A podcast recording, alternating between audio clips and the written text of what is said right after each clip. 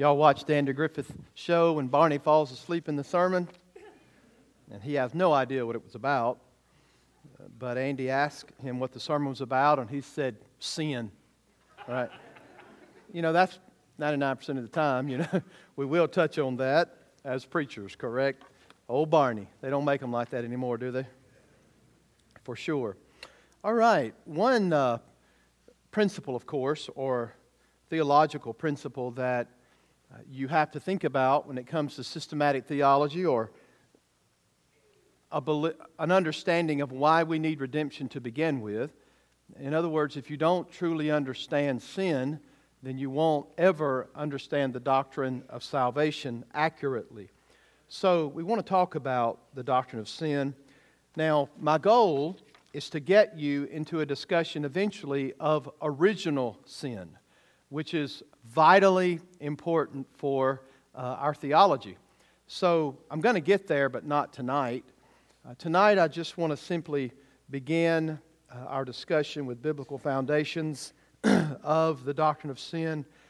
And so this will be our goal. now, for the last 200 years, uh, sin has actually become prob- uh, problematic among even Christians. And that's a sad thing. The Bible is very serious about sin. We know that. We, we saw that in the life of Daniel this morning concerning his prayer. And it, so in the 20th century, we've, uh, we've got ample evidence of the reality of sin like never before in the history of the world, right? We, if you're a believer, you see uh, the horrible uh, seriousness and ramifications of sin all around us all the time. One reason, I think, for this shift away from the serious understanding of sin is how humans have viewed human nature. So, from seeing humans as basically sinful and depraved, we now see humans as basically good. Folks, that's a huge problem, right? Uh, in order for us to adequately understand the seriousness of sin, if we say that humans are basically good, then obviously we uh, are in trouble because we're in, we're in contradiction to the Bible and we're not going to actually see the need for a Savior. What drove Martin Luther in his search for the gracious God was a sense of his own sinfulness, his unworthiness. So he felt that keenly in the depths of his soul as he was preparing to teach the book of Romans as a Catholic professor. It was the book of Romans that actually helped him see the magnitude of his sin, and he actually trusted Christ and became a Christian. It was because of the fact that he didn't feel like he had been forgiven. He didn't understand the righteousness of God. He had climbed the confessional stairs so many times that his knees felt calloused as a matter of fact, the priest said, Luther, go out and commit a real sin before you come back and confess it. Why did he do that? Because he felt the weight uh, of guilt, the weight of his sin. So, if we add to all that the more recent deterministic views of humans, and what does that mean? Well, folks, you're just a product of your environment. That's what the Lord wants you to believe. Uh, or you are simply a product of your family, or psychological drives that you have. And if all of those things are taken in consideration, and the Bible is not, then sin becomes an impossibility. For sin assumes that one is responsible for one's actions, but if it's everybody else's fault, then guess what? You're not responsible for your own actions. As one psychiatrist who saw the problems caused with a psychology of explaining away sin, he ends up writing a book more than 35 years ago, and the name of the book was Whatever Became of Sin. You ever seen that book before? And that's been 35 years ago, and now let's look at, no, actually, it's been almost four, over 40 years ago that that book was written. So, re- the result of these and other forces is a culture in which morality is viewed as radically relative. We see this every single day we turn on the TV that if there's no basis for sin uh, and it, everything is radically relative, there is no sin. Rather, we say, You may live differently than I do. You may make decisions that I personally cannot support with my convictions, but I cannot say that you are sinning. Perhaps that's right for you. That's kind of the way it is in our society and in the world. At any rate, the supreme duty in interpersonal relationships, the way our world puts it out there, is to be tolerant. So even words like, let me admonish you, or let me rebuke you, or let me warn you, those things are actually prominent in the Bible, but there's an absence of this from our culture and our lives. As a matter of fact, if you say to someone that they are wrong, you are viewed as tasteless, rude, and arrogant. That's the context of which we live. So, how do we, as the church, affirm something called the doctrine of sin in such a way that is faithful to the Scriptures, knowing that our contemporary uh, society is going to rebuke any task at calling sin what it is? Well, the first thing I would like to say, and this is by way of all introduction, if we don't finish the outline, don't sweat it. We've got lots of Sunday nights, Lord willing. And we're going to take our time now that we're in the doctrine of sin and leading up to the doctrine of Christ and salvation because it's very important. So, first, our understanding of sin uh, is inextricably linked with our understanding of God. That's why this is important. Because sin is primarily against God and His law, right? Which is a reflection of His own holy nature. David said, said in Psalm 51, verse 4, that he had sinned against who? God.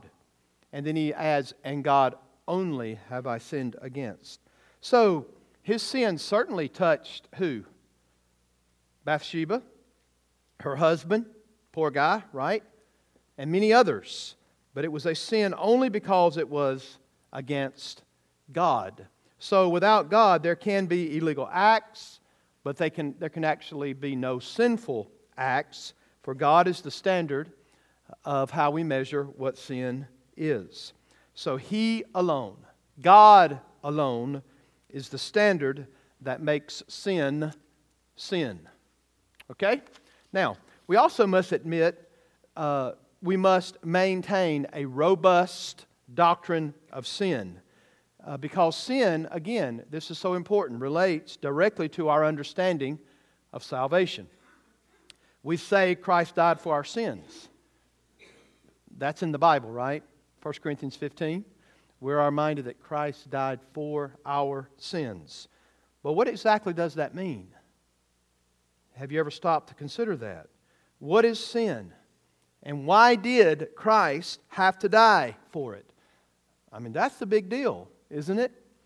Uh, the Son of God condescended from heaven to this earth and lived a perfect life, 33 and one half years in that body, took that perfect body to the tree of Calvary, and died for our sins. So we should stop long enough to say, well, uh, what exactly does that mean? What is sin, and why did Christ have to die for it? So the problem with much contemporary preaching is that we are offering a forgiveness to people who do not need, who do not feel a need for forgiveness this is happening every single day, every single Sunday across the world. Nat and I discussed coming to church how awesome it was to hear the songs that we heard today. And we thought to ourselves, how, do, how does God view worship coming from His people? And you know, and you, you have to stop and think about all the dog and pony shows that are going on all over the world, and so many songs about what God does for me and how it's about me. And, we, and we, you, you just have to think about the ramifications of that. And, and it's so true. When, when everything is about us, then do we truly ever get to the point to, whether, to where we need forgiveness if we're okay? Right? If we're okay, then we don't need. Jesus said this uh, the righteous do not need a physician. I admit I'm sick, right? And Jesus reminded us of that. So if you feel little guilt and believe that for the most part you are already acceptable to God as you are, then there's no need to seek genuine God granted forgiveness. So sin is also linked to our understanding of ministry. It's inextricably linked to our understanding of God. It is, uh, we must have a robust doctrine of sin because of our society, but also ministry. If your greatest need is the need of humanity, or the greatest need of humanity is economic, then uh, I think the social ministries ought to be first and foremost at our church. If uh, the key problem is education and technology, then we should plant some schools. But if the root problem is sin and the sin problem, and nothing but the gospel of Jesus Christ will help it, and sin is the key prerequisite, therefore, to understanding the gospel, then we better preach the Bible. Right? We need to preach the Bible because the gospel is the only remedy for our sin problem. Okay, that's my introduction. Y'all got all, you got it? Okay, we're going to test. Mr. Bill was actually saying back there that we're going to have a test on the doctrine of sin. And don't be like Barney, right? Of course, if you do say we talked about sin, then you'll get it right tonight, right? Okay, biblical foundations. So I'm inside of your outline, the doctrine of sin, man and his sin problem, biblical foundations. Well, first, Genesis 3 and the origin of sin. Don't you wish that we knew a little bit more about the origin of the sin of Satan and his demons? Now, we know uh, those questions have been asked since we're using the AIG material, and we're teaching that at our church. That's kind of popped up. We'd certainly like to know more of it about their dismissal from heaven, uh, but we, we do realize this that when God made Lucifer, when He made the angels, uh, and even when he made Adam and Eve originally, there was something that would lie in God's choice to make them free creatures, capable of communion with God. The corollary of this freedom is the possibility of misusing that liberty for their eternal detriment. So the gift of liberty was a terrifying weight even for the enemy. Well, at first for Lucifer, and I would argue the greatest being that God ever created before his fall, correct? We talked about that. But what a weight. Uh, they could choose hell, they could choose destruction and separation from God and all that was good. So, to be a human being is an awesome responsibility in the beginning when God made Adam and Eve, and even the angelic beings, and even Lucifer, right? Uh, they had a frightful gift and they had a responsibility before the Lord. Now, I will argue and share with you down the line when we talk about original sin that there is a massive eternal gulf between the way Adam and Eve responded to sin versus the way you respond to sin. That's called, Luther wrote a book called The Bondage of the Will. I would submit to you that you're broken even in your will. Okay? And the Bible tells us that clearly in the New Testament. So there, there, there's not a one for one correspondence with Adam and Eve dealing with sin and the way you deal with sin, or your nature that's bent towards sin. You're not created in the beginning like the way Adam and Eve were created. Y'all understand that, right?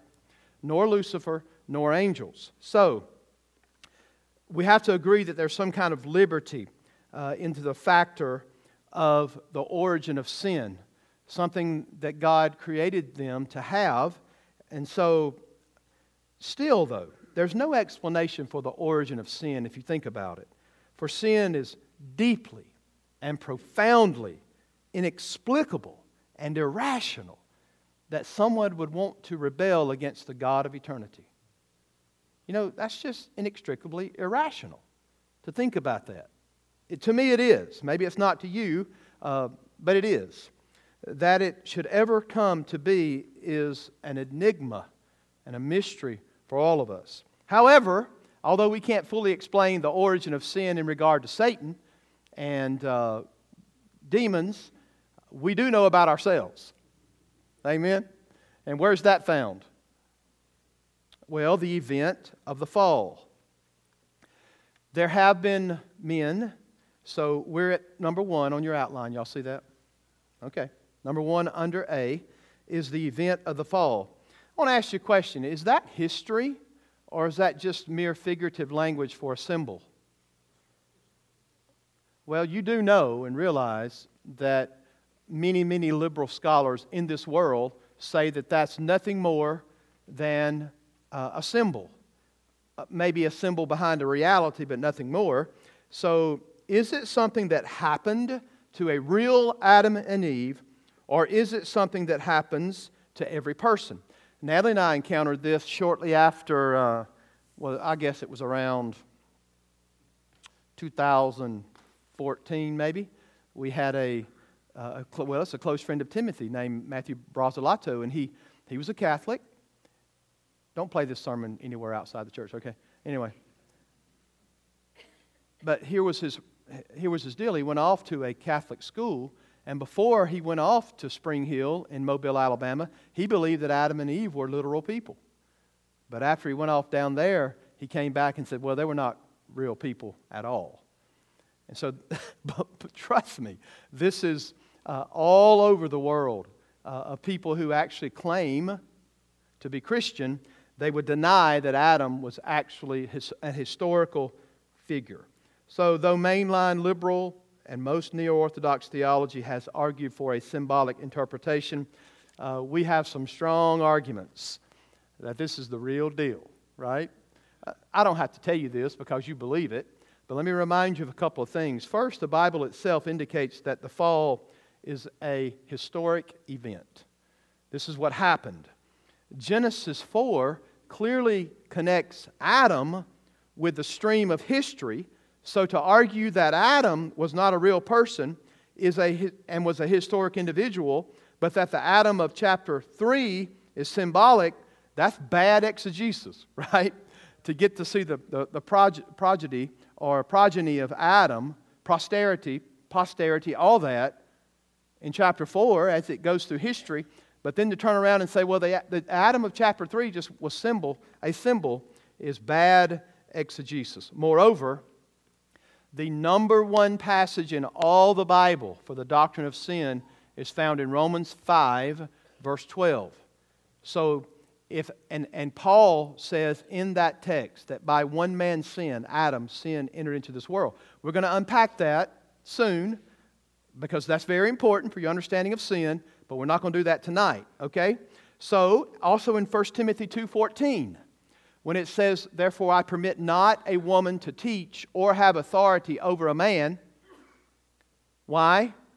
Because Adam was formed first, and Eve sinned first and was deceived, but Adam sinned willfully. So, you know, there's a lot that goes on to that argument, of, of course, with the role of man and woman. That's not our goal, but the goal is to say that Paul recognized that Adam was actually a historic figure who lived. Okay?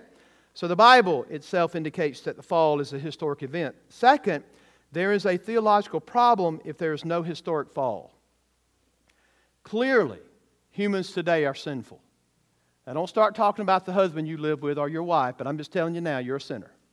Right? All of us.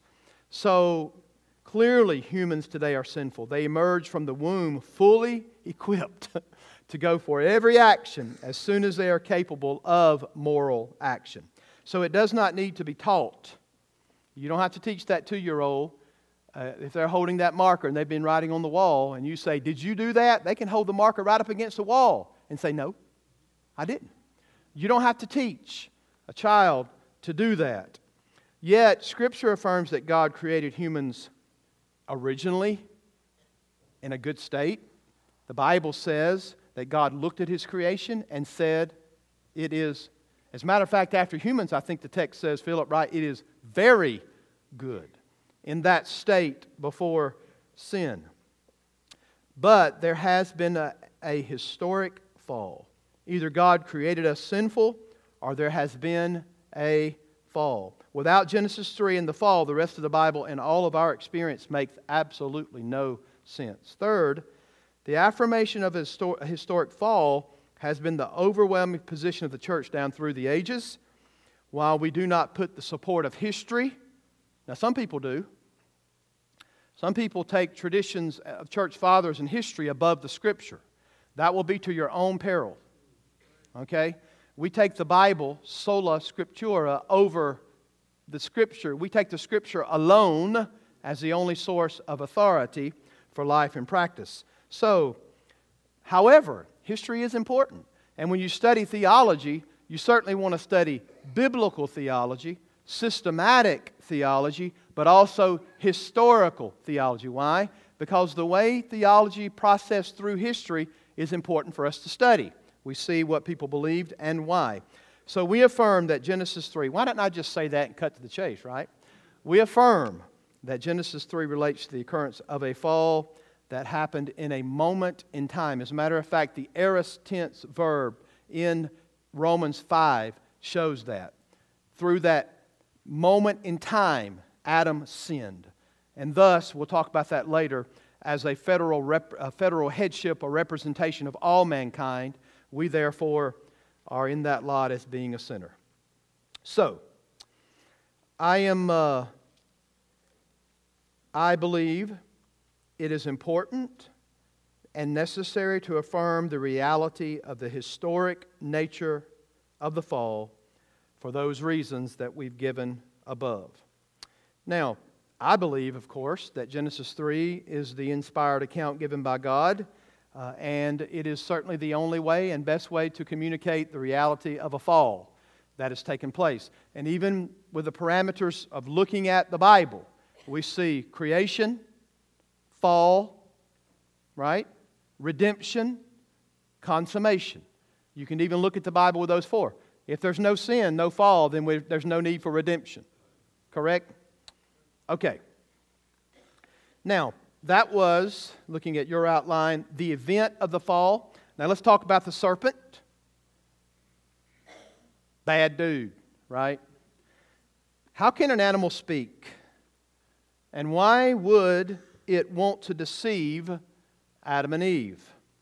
It is only in the New Testament that we are told clearly that the serpent was the instrument of Satan. Revelation chapter 12, verse 19. We learned the titles of Satan last week, right? He is deceptive, to say the least. That's one of his characteristics given in Revelation 20, verse 3. In some manner, Satan was in that serpent. In some manner, speaking through him. Jesus seems to teach that Satan once spoke through a man in Peter uh, in Peter or before Peter, Matthew 16 23. So it is not without some type of parallel, but certainly in the Word of God it is very unusual. And the Bible doesn't tell us how Satan did it. It is possible that we should also see an indication of Satan's involvement in a prophecy that's given in Genesis. Now, you've been studying AIG. This is certainly given to you, right? Genesis 3 15. We call it the proto it's actually euangelion, but we call it the proto evangelium. What does that mean? Well, the enmity between the seed of woman and the seed of the serpent is often seen as the struggle between Christ and who? Satan. We also see this in Romans chapter 16, verse 20. So, thus, isn't it glorious to look at the pages of Scripture after the fall of man into sin and look at Genesis 3:15 and see that God was already already had a plan already had in, in, into motion uh, as far as redeeming mankind. Okay, number three, the temptation. There are several interesting points about the temptation. First, sometimes people wonder why the serpent approached Eve. Why the woman? Well, there's speculation. One, she was weaker than the man. Don't think that that has anything to do with it. I hope you understand that I believe in full equality of personhood between a man and a woman, but I believe there are strictly given by God foundational principles of a different function between a man and a woman. Not only true in the church, but also true in the home, right? There's something different from a male and female more than just biological as well. There's some obvious things biologically, right? But even so, more than that, God had a reason for it. So some speculate. Uh, some speculate that it's in the mode of her usurping the man's authority. These are all speculative things. But make no mistake about it. According to Genesis 3, Adam was actually with Eve and should have been able to warn her. Why? who was the command given to first? Adam, and what was, and we have no recorded place in the Bible where God turns around and tells the woman who actually was supposed to tell the woman. Hello? Yes, I'm going to start over, right? Adam was responsible as the leader to instruct his wife. But nothing is but he said nothing and readily uh, sh- shared in her sin, offering no resistance. So the temptation First, some wonder why the serpent approached Eve. We, we don't know for sure, other than the fact, I would say this he didn't go to the head, he went to the helper. And probably theologically, there's a reason for that because when you get to 1 Timothy and you understand that she was deceived and not the man, but he sinned willingly. Furthermore, when God lays the blame on the human race for sin, he doesn't place it first on the woman, he places it every time on Adam. Why is that important? Because God made Adam the leader. And when sin entered into this world, even though the woman sinned first, it says by one man's sin, Adam. So, second and more important, many have noticed the steps in the tempter's approach. First, he tested Eve's knowledge of God's word, and at the same time tried to paint God as unreasonable and restrictive and outrageous. This is the way the enemy works, right? Uh, there are, of course, some problems with Eve's response. If you're over in Genesis, the emphasis in Genesis 2:17 is on their freedom to eat from all the trees except one. God's restriction was not onerous in the least. Just because it was a restriction doesn't mean that God was trying to hold out on them, of course. Also, too, God's command not to eat from the tree, Eve added that they were not even supposed to touch it. And she also admitted, omitted the emphasis on the certainty of death as a result of eating the forbidden fruit. So, whether this imprecision in Eve's understanding is significant or not, we're not told. Nor is there any hint as to whether her misunderstanding was due to her negligence or to Adam's poor teaching. Could have been either one of them. For the commandment was given again to Adam before it was given to Eve. Adam was created first and was reminded of that. At any rate, she stayed and debated when Adam and Eve both should have fled and not stayed and debated. The next step in the temptation was a direct challenge to the authority and the character of our God. What did the serpent say? Has God really said? So it was God lied, and he's lying to you maliciously to keep you from something good. Uh. God is painted as the enemy, Satan's painted as a friend. Boy, is that like our world today? Uh, he masquerades as an angel of light, of course. So Satan's challenge does raise a valid question. Why did God give them the restriction to begin with? Why did he even create such a tree if he did not want them to partake of that tree? Has anybody ever thought about that other than me? Right? Have you? Thought about that? I have no idea. Let's move on. No, I think the answer lies in the type of relationship that God desires with human beings, right? A relationship of trust. You're not holding out on me. You know all things right, right? You know exactly what I need. Uh, the scripture says, and we know that all things work together for good to them that love God and called according to his purpose. So, a relationship of trust and obedience requires there be something that calls trust, requires that there is something that calls trust into question, something that calls for our obedience. And Satan was calling for Eve to act autonomously. That sound like the U.S.? Rather than obediently, to believe the worst of God, rather than to believe that God is always good. So the presence of temptation was inevitable given the type of intimate relationship that God wanted to establish. It was for our good. And even though the fall is there and the disaster, uh, disastrous consequences, God used it in a marvelous way to magnify a work of redemption, to create for himself a people of his own that would have a deep relationship with him. Right? Romans 9 echoes the same exact sentiment. I'm not going to read it because theologically, I want you to be able to keep your mind before you go out the door. All right? So, we also need to note how much and in what sense there was truth in Satan's claim. All right, let's ask this question Did eating from the tree result in Eve and Adam's becoming more like God? Because if you eat of it, you're going to know good and evil. So, therefore, did it cause them to, to become more like God? Well, Genesis 3:22 seems to say so, but I think we must hear the irony of the verse, right? Adam and Eve came to know good and evil, in that in that way they were like God, but the way they possessed that knowledge actually made them less like God. And we have to remember that God knows good and evil as a doctor knows a disease. Adam and Eve came to know good and evil as a sick person knows a disease. And that knowledge does not make one more like the doctor, but less. Good and evil. So, as a result of the serpent's words, Eve experienced a threefold temptation. The fruit was good for food, it was pleasing to the eye, and it was desirous to make one wise.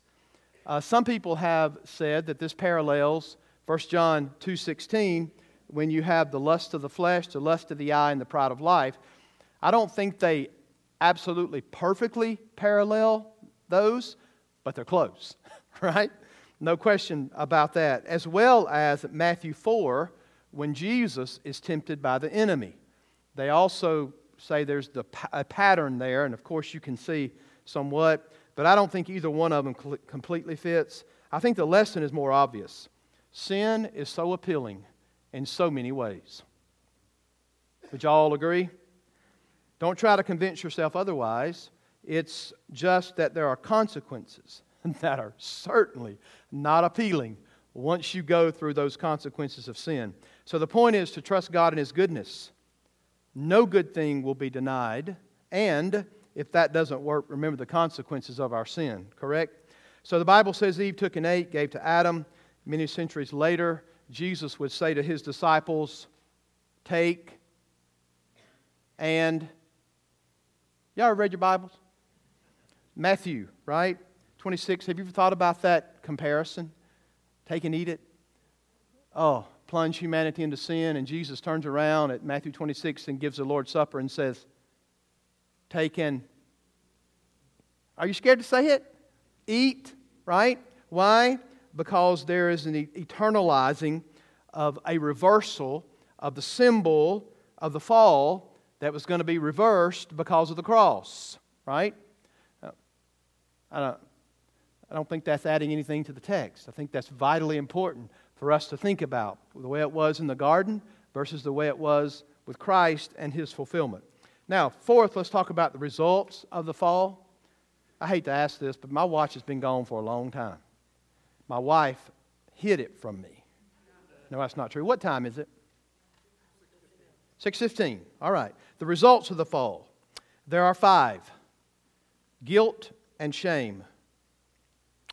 Some have drawn, I think uh, mistakenly, that the verse uh, 225 uh, they were ashamed, naked and ashamed. You ever read that? Before, that was not the case before sin entered in. So, does guilt and shame have to do inherently with the saying that sexuality is sinful and dirty? Well, absolutely not, because Genesis 2:25 would say otherwise. I think their desire for physical covering reflects the need they now have to hide physically, to hide spiritually, and to hide emotionally. So the devil had promised your eyes are going to be open. But what they saw produced the first negative emotions in the Bible shame and guilt because of their sin before a holy and righteous God. Second, distortions in relationships. These are the results of the fall. Distortions in relationships. Genesis, uh, if we go through verses 8 through 19, we see a destructive uh, community we see uh, that take long to read through Genesis to see that something, what we had in, in the garden, is not what we have now, right? So there are distortions in relationships. Just think about this. How about God and human relationships? Well, there's distortions. How about the husband wife relationship? Uh, he will seek to dominate you if he's not walking with Christ.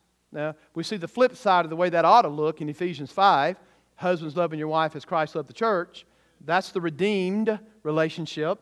But left to yourself without being redeemed and, and letting God lead your family and being a family filled with the Spirit, then the husband will seek to treat the wife in a domineering faction, uh, fashion. However, the wife will seek, seek to take that leadership role uh, or not submit unto leadership.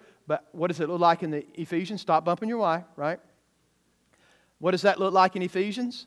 Submit unto your husbands as to the Lord. That's what the redeemed relationship looks like. But here in the garden, after the garden, after sin, we have uh, a strained, destructive relationship between the husband and wife. Then we see the mother child relationship. It wasn't supposed to hurt to have those babies. Aren't we reminded every single time of the fall? And I know you say, put the epidural in. And I say this if you can reverse the curse, do it, right?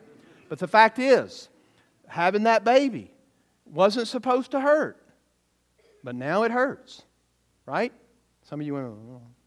you didn't have epidurals back in the day, right? Not, not exactly like what you have today, but distortions in relationships from walking with God. Think about this. Now, as creatures are hiding in fear from Him, in the place of love between a husband and wife, there is recrimination and there's passing the buck. It didn't take Adam long to say, Lord, that woman you gave me. It didn't take Eve long to say, that serpent deceived me. There's the passing of the buck. She will now attempt to overturn God's order for marriage, and the husband himself will seek to dominate in that sense of being a dictator and a, an oppressor. Both man and woman will experience difficulty in their roles. Eve shared a role in dominion over creation, but now she was at enmity with a part of that order, according to the Bible. From being an occasion of joy, children became an occasion of pain as they first entered into the world. For the man, the environment that he worked in was no longer friendly. We can just thank Adam every time there's a thorn bush that sticks us. What do you call it around here? A locust bush, right? We can thank uh, Adam for that.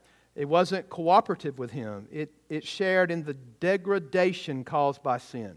Work will become painful toil. Mm.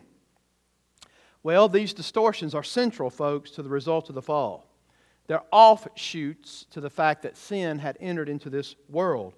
Thus, restoration for those relationships should be central in the life and ministry of the people of God today. For you not to have a right relationship with someone in this church is phenomenally hypocritical after God restored your relationship with Him via the cross. You understand? Uh, for us as uh, husbands, not to be the husbands that we should be is hypocritical in light of the fact that we have a Heavenly Father who redeemed us, right? And we should say the same thing about uh, a woman's response to her husband. All right? Uh, C, let's see, where are we? Uh, knowledge of good and evil still affects. As we mentioned above, Adam and Eve did gain this knowledge, but they now knew evil as participants. How about death? I'm, I'm going to move fast. Genesis 2:17 implies that death will be immediate that very day. But did Adam and Eve die physically that day? So there's something under the surface, right? So we're dealing with not only physical death as a result of sin. You know, every single time we go to a funeral, you got to understand that, right? It's not that they immediately sinned at that moment, the reason they died, but folks, there would be no death had there not been sin. Okay? So we see that, physical death. But in this capacity, the, their relationship with God died. So there's the, there's the spiritual death. Access was denied. And God, here's another thing we could talk about theologically God did not intend for us to eat and live forever in our present state. And that's why the access was denied. Remember? From the tree of life. Access denied. Why? God, Well, that would have been terrible if we ate of that and ended up in that state forever. But God had a, a remedy.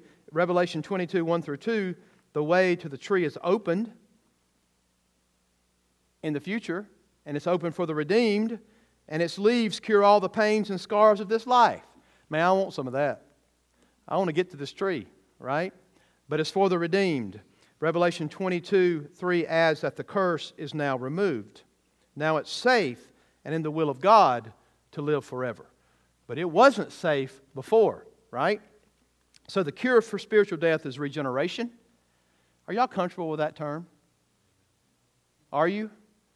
I, I must be honest as your pastor. I've got some hit back from that since I've been at this church uh, about using the term regeneration. Well, I just want you to get used to it.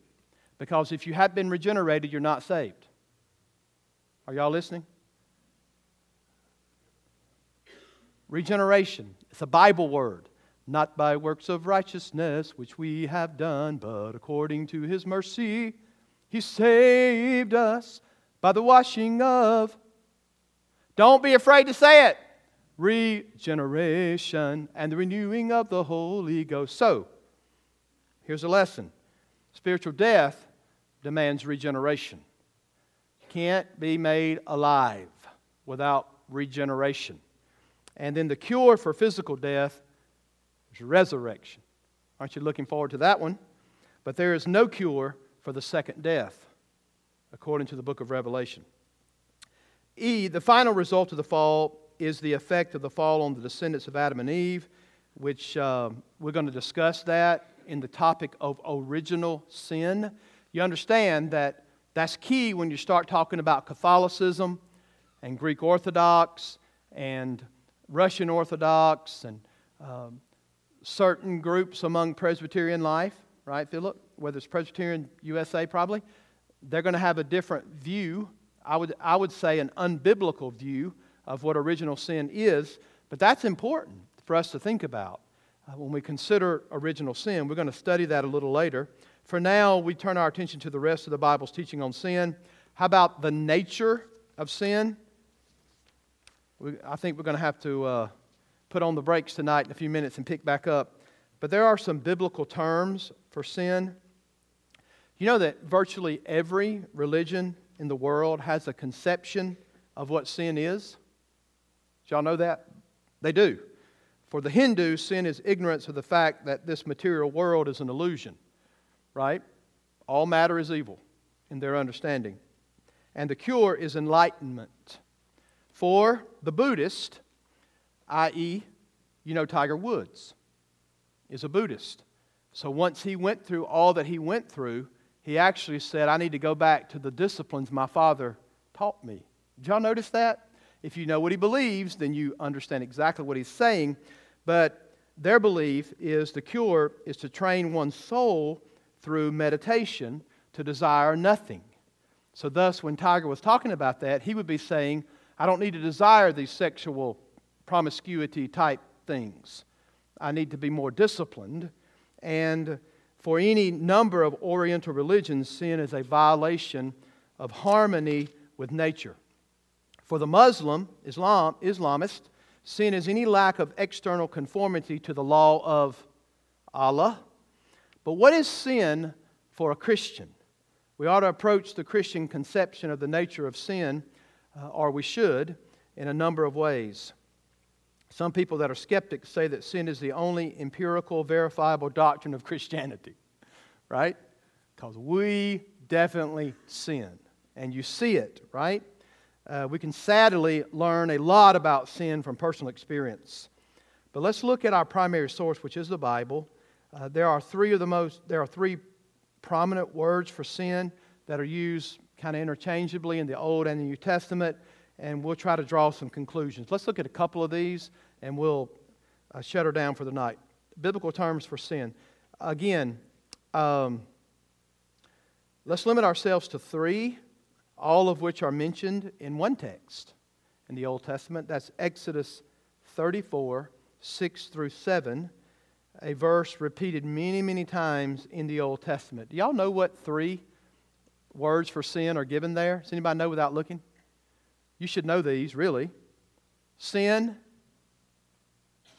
the one that really sounds bad, iniquity, and transgression. So the English is sin, iniquity, transgression. Uh, Hebrew scholar, can you help me tonight? Okay. Chata is the way it would look in English, but that's not the Hebrew. Uh, that would be sin.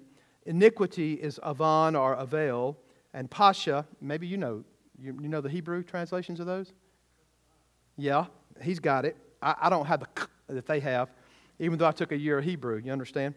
But transgression would be that one. In the Greek, it is harmatia. Thus, when we study the doctrine of sin, it is called the doctrine of hamartology, or hamartology meaning the study of sin. And then we have idakia for iniquity, uh, which is closely akin to the akia of righteousness, right? Which is the remedy for sin. And then parabasis would be transgression. The central idea of sin, chata harmatia, is to miss the mark. Of iniquity, it is an act and consequence and transgression is to cross a forbidden line or to rebel. Uh, harmatia, we often talk about shooting a bow, right? And missing the mark. Uh, we, we miss the mark, fall short. Uh, Romans 3.23, for all have sin, harmatia would be the word used there. So, sin. These are the most frequent and most general words for sin in the Bible. The first words used for sin in both testaments, which is Genesis 4 7 and Matthew 1 21, both mean the same thing, and that would be to miss the mark. In the Old Testament, that word for sin was used in a secular sense to refer to certain marksmen in the tribe of Benjamin who could sling a stone at a hare and not miss. Boy, I'd like to be able to do that. David, by the way, was pretty good slinging a stone, right? But normally, this word was used in a spiritual sense to refer to missing the mark of the will of God, which reflects God's nature and is embodied in God's law, right? From what we get from the text. Uh, so we missed the mark for two reasons.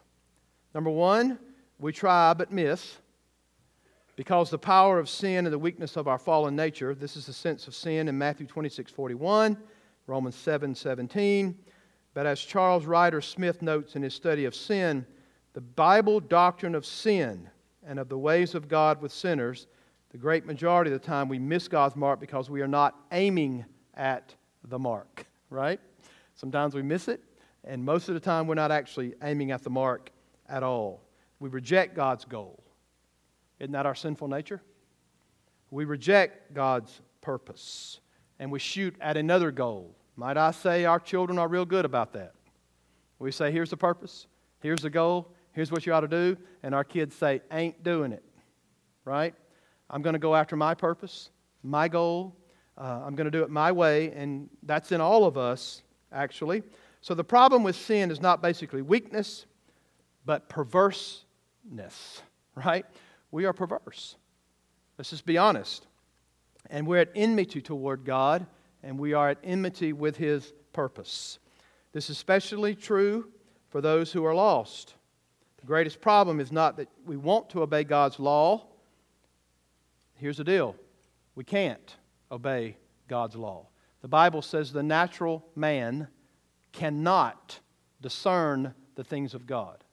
A lost person in that state, it's not that they want to obey and can't, uh, or want to obey and miss them, they absolutely can't obey the law of God. Uh, it is not that she or he cannot obey God's law because she doesn't want to, it's because we are actually at enmity with God, Romans 8 7. All right, uh, let's uh, put the brakes on tonight and let's find out where we got to on here. Biblical terms of sin. So we're, we're doing good. The essence of sin, the sources of sin. Uh, any questions tonight? Everybody pretty much know what sin is? so far? Hope you found it helpful. Some of you kids are like, man, I'm just ready to go home. I'm tired of all this sin stuff. Well, I promise you it'll come back up when you get home. Want it? All right. Any questions tonight that you may have? Something stuck in your mind, heart, you'd like to ask a question? please, if you want to see how this ends up, you need to come back on Sunday nights. We'll pick up next week and plow through, and I, I really want you to be here when we talk about original sin and what does that mean for us and our, predic- and our predicament as human beings. No questions? Everybody good? I can't believe Miss Mary's back there. She hadn't asked a question. Ah! Go ahead.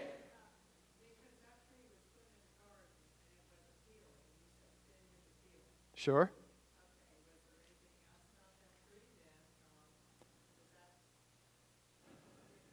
No, I, I think primarily the restriction alone was enough to entice.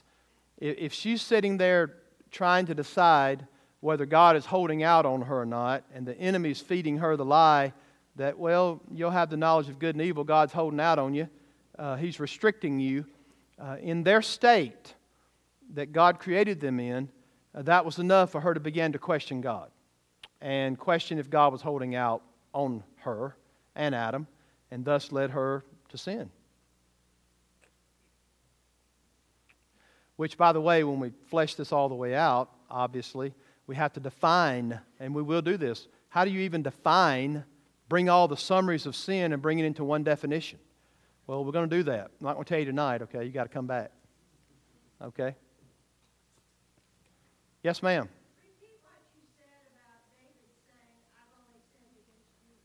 Yes, because when David begins to contemplate his sin, although he, the consequences obviously were borne out with Bathsheba and Uriah, and uh, the scripture says the, the sword never left David's family. Just think about the, the consequences. But when David begins to contemplate sin, he says, Against thee only have I sinned. So he said, This is an issue I've sinned against God. In other words, if God's not the standard, then there is no sin. Right? We got to see it that way. And that's why, uh, uh, why it's going to be important for us to get to understand salvation and how that plays out in our own mind and heart when it comes to being redeemed and saved. It's important that you have the correct view of what sin is. If you're basically good, then you don't need Jesus. Right? And our world basically says that. It, you are innately, basically good. That is not true. That is not what the Bible teaches. Okay? Yes, sir.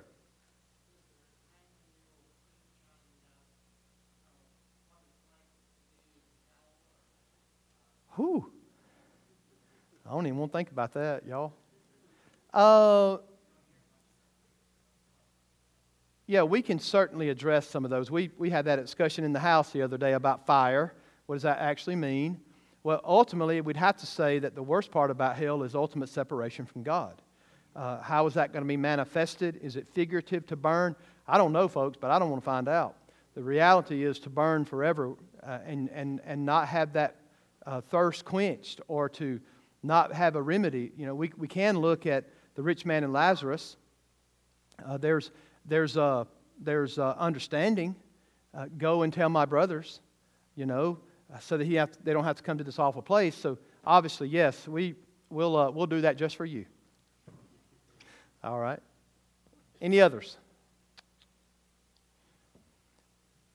Do you feel that Eve sinned before she ate the fruit when she added to God's word? Oh, that's a good point. I don't think the Bible indicates uh, either way. Uh, she took the fruit and ate it, and thus, you know, that's when the scripture picks up. Uh, but we, that's something to think about, right? Because in your thoughts, uh, in your mind, uh, not trusting God, um, I would tend to believe that the restriction, which again was not supposed to be restrictive in the sense of God holding out, uh, when she actually broke that restriction, is when she sinned.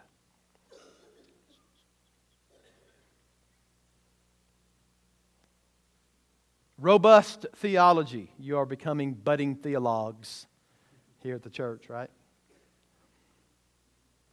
All right, any others? Any kids got a question? I figure you want to say, Can I get away with sin? nah, you can't, right? take you further than you wanted to go, keep you longer than you wanted to stay, and it'll always cost you more than you're willing to pay. I can guarantee that. All right. Well, let's pray and we'll be dismissed. Father, we want to thank you for uh, just trying to, Lord, to figure out the best way to convey this information. Lord, I don't want it to be hard to understand. That's not the goal. But Lord, let's be honest. Uh, some things that are important to learn are often difficult to learn. We, we have to have it put before us multiple times, and we have to listen to your word. And, and Father, we want to thank you most of all tonight that you made a provision that we could be forgiven of our sin. And Lord, uh, we're so blessed and thankful for that uh, as we'll look into Romans 5 and, and just see the event, the Christ event, and uh, redemption and forgiveness, and uh, wherein uh, by one man's sin, sin entered into this world, how much more so is our redemption accomplished through Jesus Christ, that last Adam, as it says in Corinthians. And we thank you for him. We thank you for Jesus. And Lord, uh, we ask that as believers, you would give us a militant attitude towards sin. Father, we didn't get to this point, but what are we supposed to do in a world uh, that is ravaged by sin? And Lord, what we're supposed to do as a church is to come out from among the world and be separate. That means the church should live in such a way that we hate sin. We hate anything that stands against your holiness. And therefore, Father, help us as a church to take that seriously, that we are going to walk in holiness, that we're going to do the best we possibly can uh, to honor you in life, and uh, we're going to do our best, Father, with your help, to uh, refrain from sin. Lord, we're reminded in the Word of God that we are to be putting on and putting off, putting off the old, putting on the new, because of our position in you. And Father, help us to do that. In Jesus' name we pray. Amen.